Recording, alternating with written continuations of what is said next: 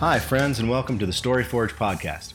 Lyle Smith here, I'm your host, and there's a lot going on this week. Uh, there are protests at a variety of state houses around the country. Uh, people who say they want their governors to overturn the stay at home orders and let them go back to work or let them reopen their businesses. Um, they say they don't really care so much about the health care consequences, they care about uh, restarting the economy and, and making a living, uh, which is a legitimate uh, concern. Uh, but safety, I think, needs to needs to come first. That's just one man's opinion. Uh, some of these protesters, uh, they're reporting, are connected to some pretty far right extreme groups and at least in one place in Denver, um, the protest that is car based. It's a it's a parade of cars going around the state house, shouting and waving signs.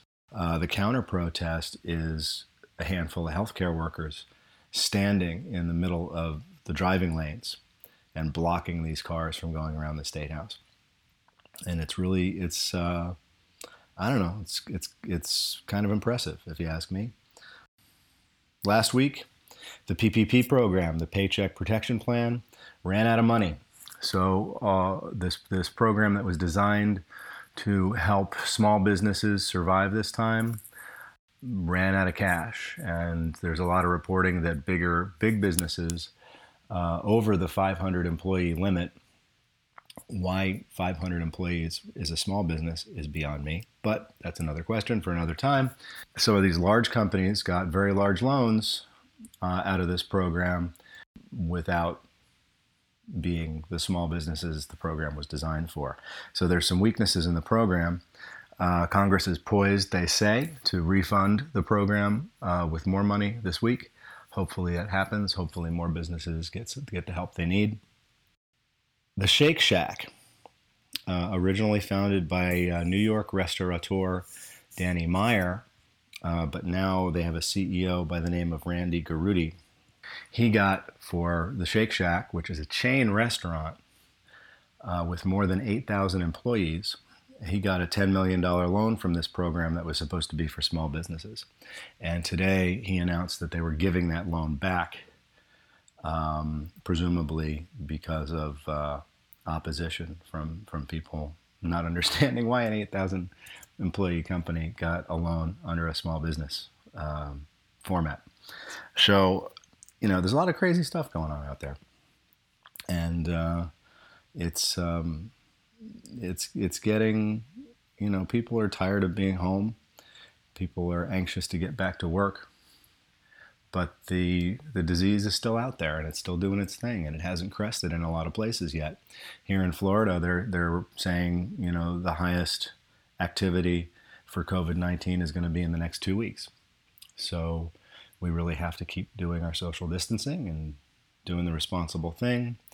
Uh, our governor here, Ron DeSantis, last week, uh, after first saying he was considering reopening the schools, came out and said, no, we're going to keep the schools closed for the rest of the, uh, the scheduled school year, which a lot of parents uh, were in favor of. So, um, you know, there's a lot of talk, there's a lot of animated conversation about all of these things. And, you know, we'll see how things go. Um, we're all trying to navigate it as best we can. So today we're talking to my friend Jim Ridgway. Uh, he's he lives in the San Francisco area. He is a 23-year Navy veteran, retired. Um, he uh, was a pilot.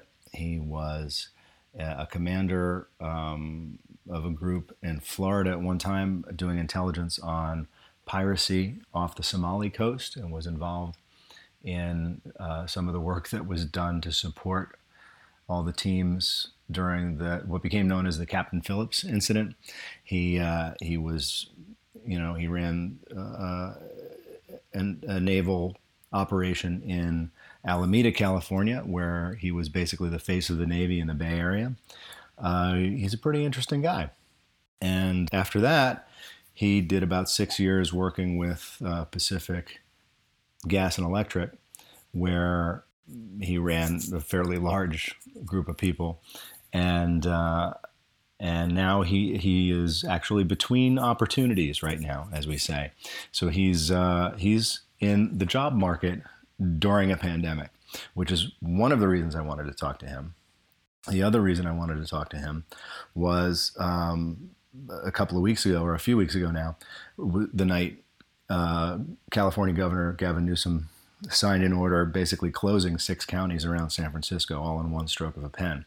I thought, who do I know in California? Who can I talk to to find out what's going on out there and how it's how it feels to be involved in what's going on? And of course, it's it's gotten to be this way in a lot of places of the country now, but um, California was sort of the first to do it in a in a big widespread way. So that's why we spoke to Jim, uh, and it was a great conversation he shed a lot of light on things, and uh, I hope you enjoy it.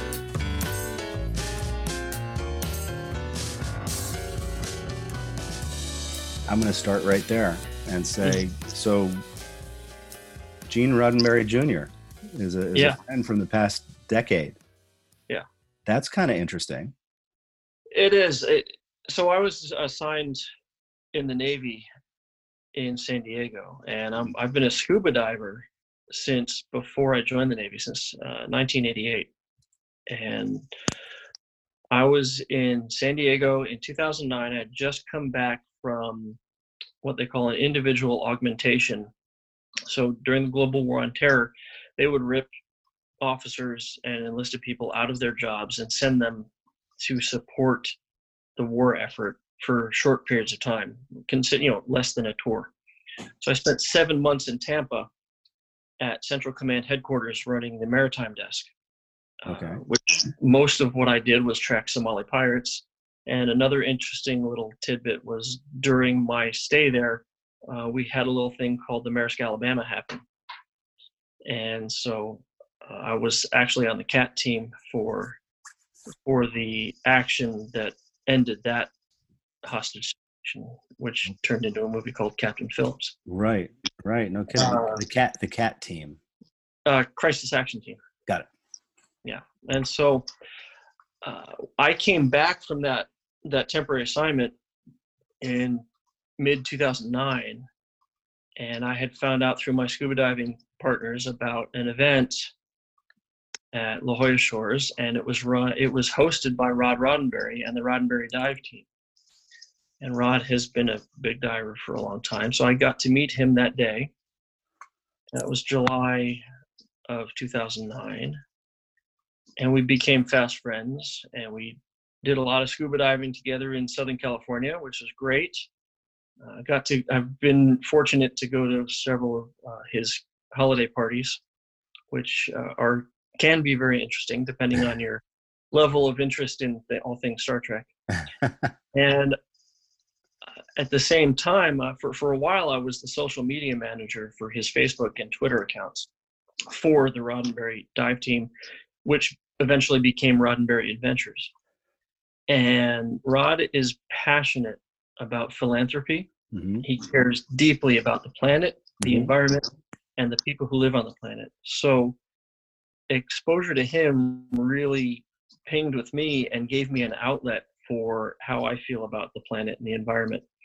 Uh, when it comes to people, I'm less uh, less forgiving than Rod is. but fair enough. But the the creatures and the oceans, uh, and through Rod, I've met Sylvia Earle, who who I, I like. I, I, jokingly refer to as my 83 year old girlfriend. uh, I, if you know who she is, uh, but she she's fantastic. Her daughter Liz Taylor uh, is is fantastic, and I've met all kinds of fantastic people in the environmental movement, through, really through Rod, uh, through one interaction with him. He set up an event, and then that just opens new doors. That's so really that's interesting. How how something like that, just you know, meeting mm-hmm. someone along the way, mm-hmm. uh, even someone you know running in a, a different circle than your own, uh, can really open up your perspective on something. Oh yeah, and it got to the point uh, last couple uh, almost two years ago I, I had my 50th birthday at rod's house I, I basically informed him that we were going to party at his house in la and uh, and it was a great time. So he he's he is a very very good human being, and and I appreciate him a lot. So and I've told him so. Well, it's important to have good human beings in your life that way. Yes. so you know that that's that's sort of that connection and, and where I get my environmental activism from. That's interesting. Yeah, because yeah. I was I uh, you know before we got started, I asked about uh, your your site, your blog, uh, Oceans with Jim, which is all about mm-hmm. environmentalism and and clearly a ton of diving uh, information, mm-hmm. you know, ocean uh, related. Because I mean, that's that's where you see things change in the environment so much, so vastly, so quickly, is in the oceans and and on the shores rather than um, other things sometimes. So Absolutely, it's interesting because I, yeah. I, just I just presumed there was a connection. I had some vision of you know being on the the bowsprit of some naval vessel and you know, coming to a, a, realization of of the importance of you know. Uh, yeah, it was in me before that. So that's, that's very good, very good. Yeah, very good. yeah. I love it. So, so um, you're you're home right now. Yes and uh, and have been. I think it was the nineteenth was the, the the announcement from your governor that that uh, it was it was, it was before then. Social distancing was before then, and then there was like the news of the lockdown, as at least how they were reporting it over here in the east. No, it was you know I it was the twelfth. It was the twelfth. It was earlier. Okay, and yeah, uh, no, it was. It was. It was before. It was before St. Pat's. I remember. Yeah. Yeah, it was midnight on the. Is that right? Was it the 12th? Uh, we went to Monterey. Yeah. Yeah, it was after we'd been to Monterey. No, you're right. It was the 19th. It was the 19th. It was the official word, but it was. I mean, there was word. there were there were policies in place before then. Yeah. Yeah. So our our that's right. So our uh, county, there were mm-hmm. six counties that went into shelter in place on the 13th. Right. Oh, that's what it was. Yeah, that's right. And it was a whole bunch. We were, we were we were in that. We ended up going to Monterey anyway because we planned it, and then we came back. And then on the 19th, the governor uh, announced it. And but interestingly, I had been home since the fourth because okay. of my situation. Right. Yeah. Right. Uh, and we were just starting to see some policies come down from corporate headquarters about travel and things. Right. Uh, at that point. Right and uh, and so what has that been like? It's been uh, is how tight is it? I mean because around here you know florida is uh, famously we affectionately refer to it as lawless florida. So there's yeah. there's we have people playing basketball every afternoon and swimming in our local pool and all that stuff. And so uh, the, the, neighborhood's interesting. Uh, we see people out walking. I, have been out doing a lot of projects around the house. Mm-hmm. and so I, I see people walking by social distancing is absolutely being observed. Mm-hmm. People are keeping at least six feet away. Mm-hmm. I actually had a friend come pick up some things that I was giving to him the other day, and, right. and we stood a distance apart. And and I mean, personally, I'm not terribly concerned about contracting the virus. I, right. I actually believe, based on what I've seen, that that most of us have probably been exposed at this point. Right. Uh, I don't have any facts to back that up. Right. However, the reality is until we can test the entire population, we'll never know. Right. So, um, but the, the reality here is that, yeah, for the past almost four weeks, one, yeah, almost four weeks, I've been kind of sheltering in place anyway. Right now, the going to the supermarket is not a big deal. Uh, we went to Costco about a week and a half ago, and it right. was not a big deal. Right. Uh, people are are keeping their distance. They're being right. respectful. Yeah. Um, you see a lot of people wearing gloves or, or masks mm-hmm. you know, to to meet their current belief in what they should do, right. and that's fine. At the end of the day, uh, I don't I don't disinfect the stuff that that I get from the supermarket. I, right. I personally think that's overkill, uh, and you know we're just we're just being careful. Right. we go out very seldom. I mean, usually it's the hardware store to, to get something for a project we're doing in the house, right. or it's a supermarket. Right. Uh, we're trying to support our local businesses by ordering takeout occasionally. Right. Our my yoga teacher made a you know he started a zoom channel and, and asked people to donate if they could and he would continue doing yoga classes until until the uh, yoga shala actually started setting it up so that they can keep paying their folks and Right. and so people are getting creative uh, we we would go to uh, Orangetheory fitness every morning uh, Mhm. you know my, my girlfriend goes would go almost every weekday and Mhm. I'd go a couple times a week because I have other things that I do. But now we are running two miles three to four days a week, first thing in the morning. So early, we get up early, we run out. There's nobody out. Right. People still commute. There are people who who have to commute. Right. The first responders, the medical folks, hmm the people who work in the critical businesses, uh, people whose offices don't support uh, remote work Right. but at the end of the day, people are, are being pretty decent about it to this point. Yeah. That's Although good. That's we did hear today that they're going to extend the shelter in place statewide probably through the end of April. They just Right. announced Oh, they as a matter of fact, they've just announced it. So yeah. we're officially sheltering in place until the end of the month of next Okay. month. Oh, yep, yep, yep. And that's and we're just hearing more and more here, and they're they're you know here because we have sort of a uh, call it a pro business governor. he, Right. he never likes to say, you know, because he he wants to remind people we're going back to work, we're going to be going back to work, Yeah. all that kind of stuff. And I get that. That's that's all. I don't, I don't think that's out of bounds.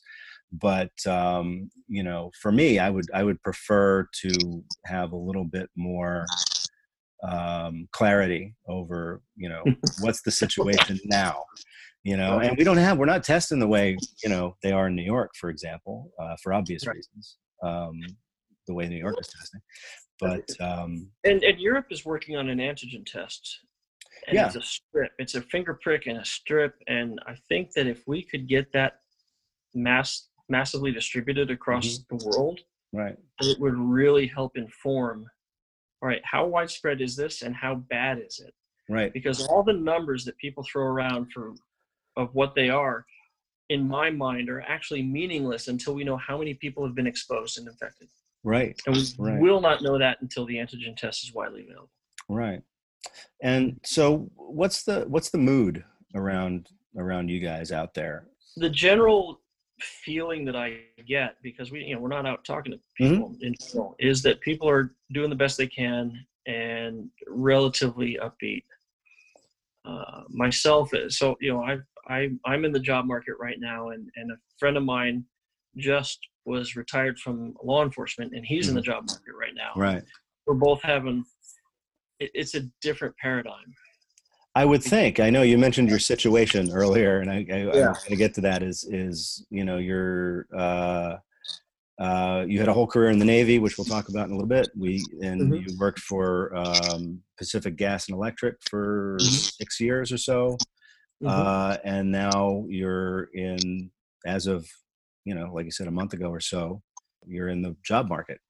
Yeah. So what is that like? That's got to be, you know, I mean, everything's virtual, as they say right now, but sooner or later, So yeah, I think the only real difference is I think things have slowed down. Hmm.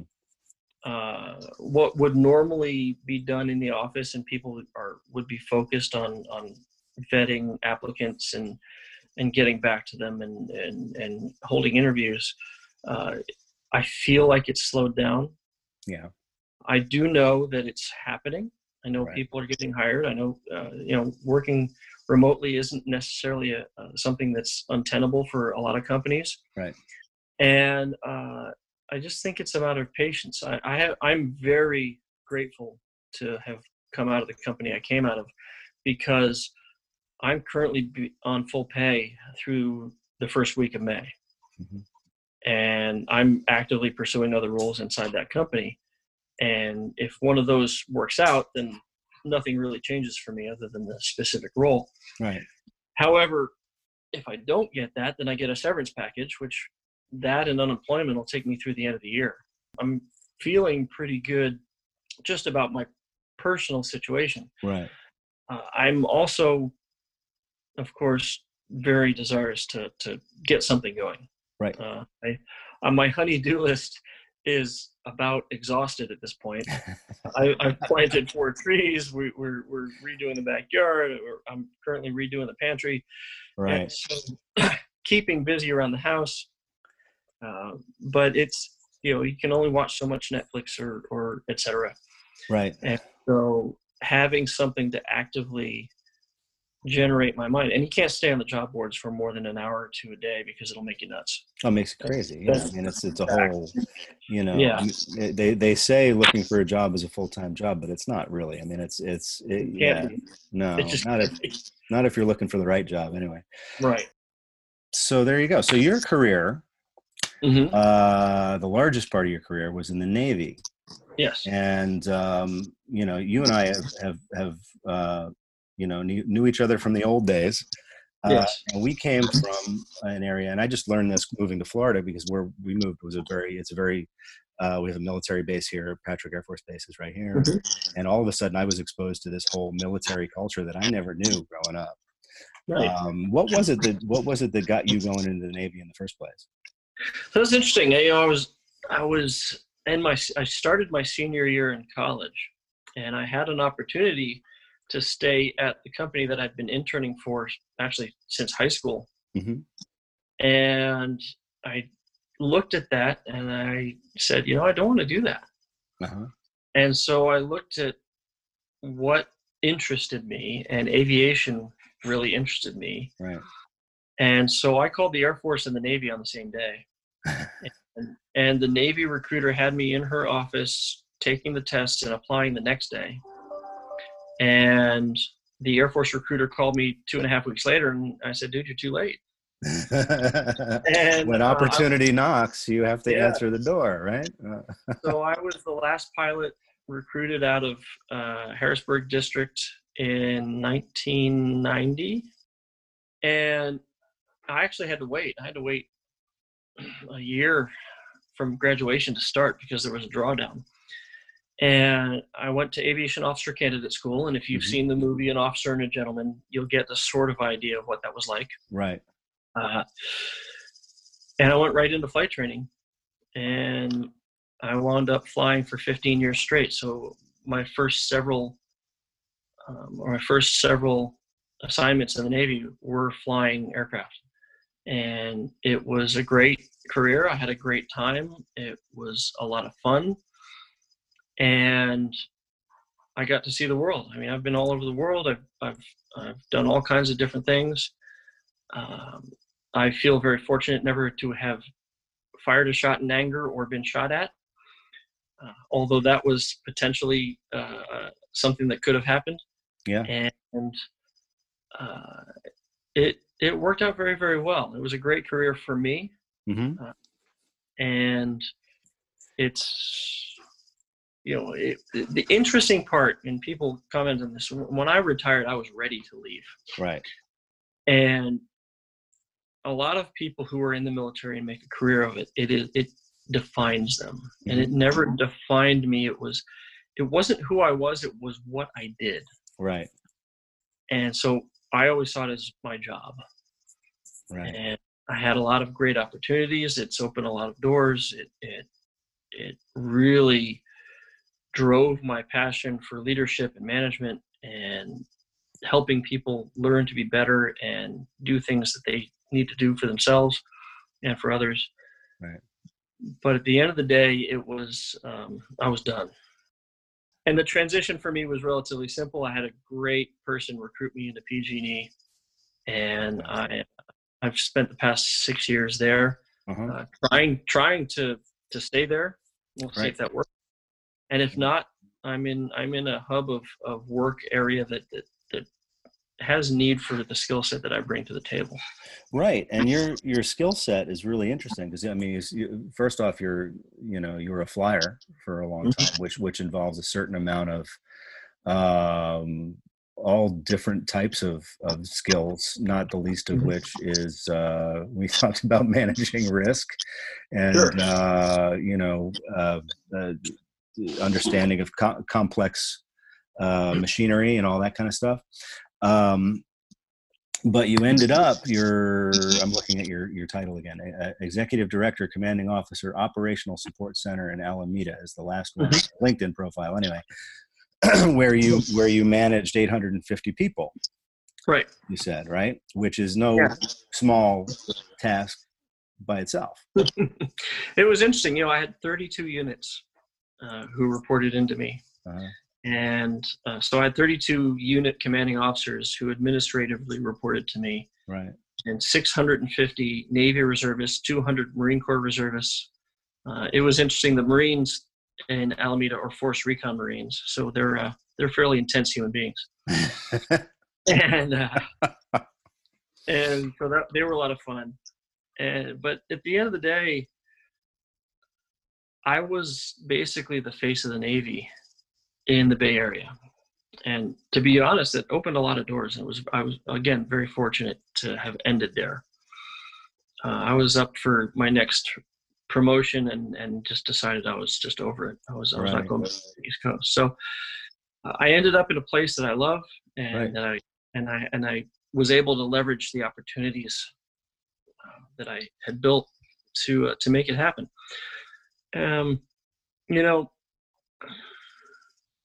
it did it prepare me for what we're going through right now. I, I think my mindset is more accepting of what we're going through right now than maybe someone who has no background there. I think any of your law enforcement folks, your first responders, right your your military folks, sure they're gonna they're gonna au- automatically okay, this is what we're doing now. right But there are people who have experienced similar uh, jobs or functions. I think probably are are doing okay as well, and uh, and so Yeah. Right. That's that's an interesting point. I mean, I think because uh, certain people who have uh, have been in certain careers or cer- certain uh, jobs um, deal with. I don't want to say uh, it's not hardship. It's deal with chaos differently than Yeah. than people who haven't been. So, for example, I uh, I grew up. My first job out of school was as a newspaper reporter. Granted, it was a local newspaper and it was a local uh, a, a local reporter reporter's job. But every time you get into a situation, your your first training is really to ask questions and learn more, Mhm. and and figure out what's going on for real. Yeah. Uh, versus somebody who's a first responder, they have you know standard operating procedures for things. Uh, in the Mhm. military, you you have to have the same thing. You know, you have this. Now we have a logistical solution for that, and if that doesn't fit exactly, then we adjust the part that doesn't fit right so it's Yep. not so there's it's a step by step it's a logical process it's not like oh my god my hair's on fire what do i do pretty much. Wh- which i think is is you know i, I saw um panic shoppers in our in our local Publix over the last few weeks and it's like i'm like toilet paper really that's the thing i, I don't understand so um Yeah. those are I- I- people I, think who, who aren't used to the, the logical progression of these things Well, and, and when you think about it, you say, okay, so how what is this impacting? So I look Right. at this very practically. What's being impacted? Well, farms aren't being impacted. Uh, supply chains are not being impacted unless the supplies are coming from China, and now that may be opening back up. hmm And and the ability, you know, restaurants and, and things like that. So how does that impact my life from a from a day in day out basis, other than the inconvenience of not being able to go to a movie theater or a restaurant? right And it doesn't. it doesn't really no It really does not. And that's so when I looked at people panic buying toilet paper, I was doing research. I'm like, why are people panic buying toilet paper? Yeah. And the sociologist uh, came up with this hey, it's something that they can go and get, and it's not expensive, hmm and it makes them feel better. right it's a control thing People were looking for reassurance. Right. Hey, I can still go out and buy a giant jumbo pack of toilet paper. yeah Uh, okay. of all right things. now I can go, you know, now two or three weeks later, I can go do the same thing again because Yeah. the supply chains are, are catching up. right No one saw that coming because it doesn't make sense. no there's no logic to it yeah Right. But again, it made people feel better. And Right. so the same thing, people were buying 20 gallons of milk, and I don't know what the hell they were doing with it. unless They were freezing it. They were freezing Yeah. it around here. But but same thing, you know, the, the farms are still working, the deliveries are still happening. The only thing that our local supermarket does not have is a steady supply of, of toilet paper or paper towels. And and Right. that may have changed. I haven't been in over a week. so- Yeah, I mean, and that's over time. That's eventually people are going to realize I have, you know, I have plenty. I can do, you know. I mean, I went last week because we were running low. I went and was went in as the one of the first fifteen people into the local Walmart. And I was able to get a uh, a big package of toilet paper, and then Yeah. now we're good until we're not good again. Um, Right. And you're good for the next month or so, right? Yeah, absolutely, absolutely. be fine. Very good. We we were actually it was interesting. We were fortunate because we had done a Costco run and bought a big pack, and then segueing back into the environmental piece, we uh, we said, hey, let's get from Who Gives a Crap because they roll it, you know, it's all recycled and Right. and they wrap it in paper. And so we Okay. wound up getting a whole case from Who Gives a Crap before they ran out. Uh huh. And so when this whole thing started, we had like 90 rolls of toilet paper. so you're in good shape. All right. and it was no it was no pre-planning. It just happened to be that way. It was just one of those things. Yeah. Yeah, Um, and so um, yeah, exactly. We've been in great shape for that, and uh, and we have not wanted for anything at this point, and so that's really fortunate. You know, another thing that we we were doing before, and and it's still going on, is we were um, you know, we have a meal delivery service. You know, Oh, cool. Make it home meals. So, and that's still happening. And Nice. so you know, we're still getting those deliveries every Monday, and, and that's three dinners a week, and and so it's you know, the relative impact on my life if you remove if you remove the job plant Right. has been honestly minimal. Yeah. Well, that's fortunate. That's really good. That's good to hear. Do you have do you have you do you have anybody uh near you, uh close to you who's tested positive so far? Not that I'm aware of. Yeah, me neither. And I, I don't know that I've I've come across that yet. I mean, I, I have this this So, of, so here's the thing. I, I did a business trip to Oklahoma um, the very first week of March. okay. and I came back. No, the, actually the last week of February, and I came back, and that weekend before you know the fir- basically the first of March, I had what I would consider a cold or flu, Right. and it lasted two days. Right. And so from everything that you know that I can tell, it wasn't that. Yeah. Uh, my girlfriend's been with me the whole time. She didn't even get sick. Right. But then you hear about people who are completely asymptomatic, Right. And there's a lot of them apparently. and and and the people who are who are you know uh, have different reactions to it and that may very well have been it have been just a cold i had a low grade fever for a couple of days and hmm and i i don't get sick often uh, i i actually had a run of maybe 15 years where i did not catch a cold at all Right. and um and so i don't know if this was it or not uh, no one's going to give me a test right now Right. and Right. to my point, what we need is we need these antigen tests to be produced and distributed so that people can test themselves. Yeah. But yes, I did have it, or I've been exposed and I was asymptomatic, but my body fought it off, so I don't have any issues. Yeah. And and then people can say, "Hey, I, I've I've been exposed. My body has produced the antibodies, so Right. I'm I'm safe." Right.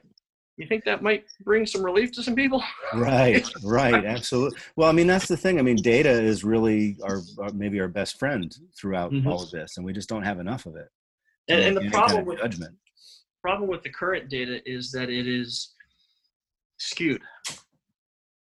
The, it's, radic- it's radically skewed Yeah. because the radical skewing of the data to confirmed cases.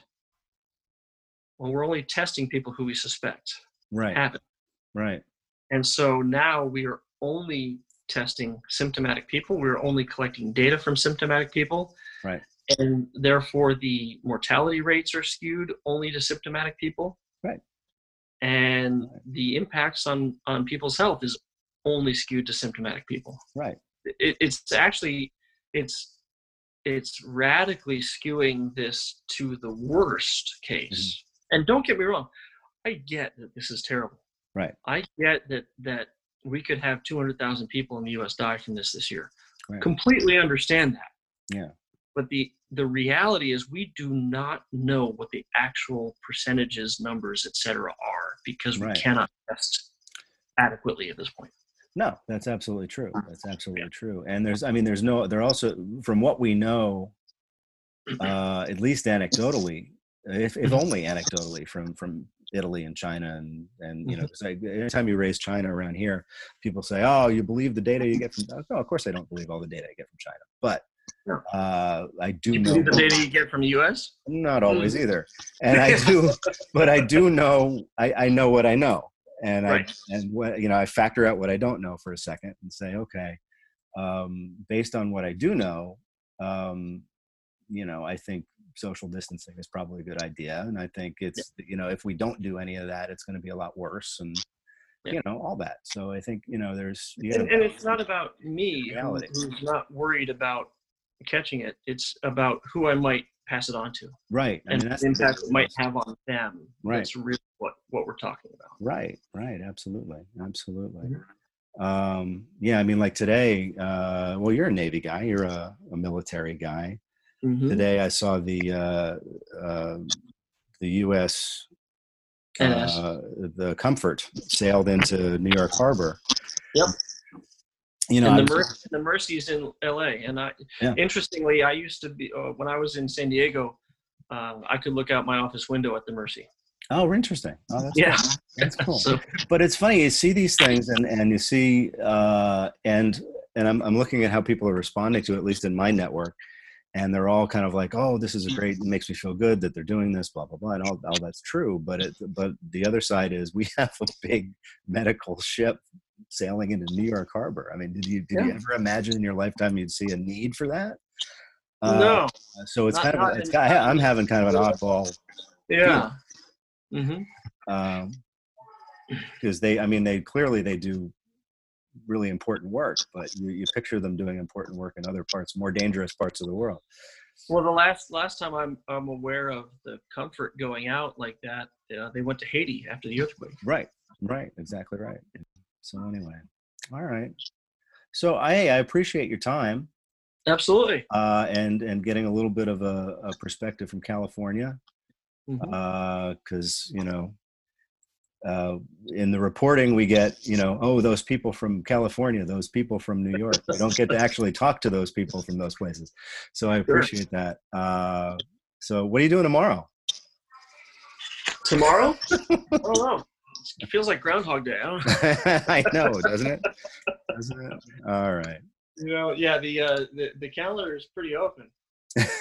But, uh, I, think I actually have a, a, a job a job uh, hunting uh, virtual meeting tomorrow.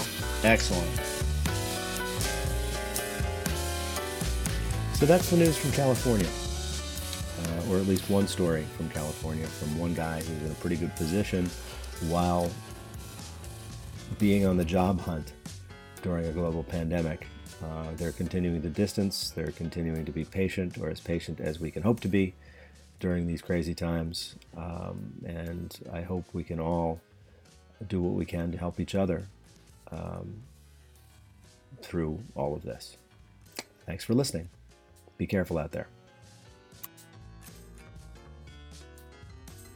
If you find yourself enjoying the StoryForge podcast, please give us a review at Apple Podcasts or we're on Spotify or wherever you listen to your podcasts. It helps others find the show and hopefully enjoy it as much as you do. All recording, editing, and executive producing tasks are handled by yours truly, Lyle Smith of Nymblesmith, the content marketing agency. This podcast would not be possible without the sincerely excellent help of our friend and associate producer Anthony Sergi, who produces numerous podcasts, including the truly excellent A Guest in the House about all things hip hop. The music on the podcast was provided by Jody Nardone and the Jody Nardone Trio, Lights Will Guide You Home album. And if you'd like to send us questions or feedback or suggestions for other subjects or guests, you can reach us through the StoryForge website. That's thestoryforge.com, all words separated by hyphens. Or you can email us at cheers at nymblesmith.com, spelled N Y M B L E S M I T H. Thanks very much.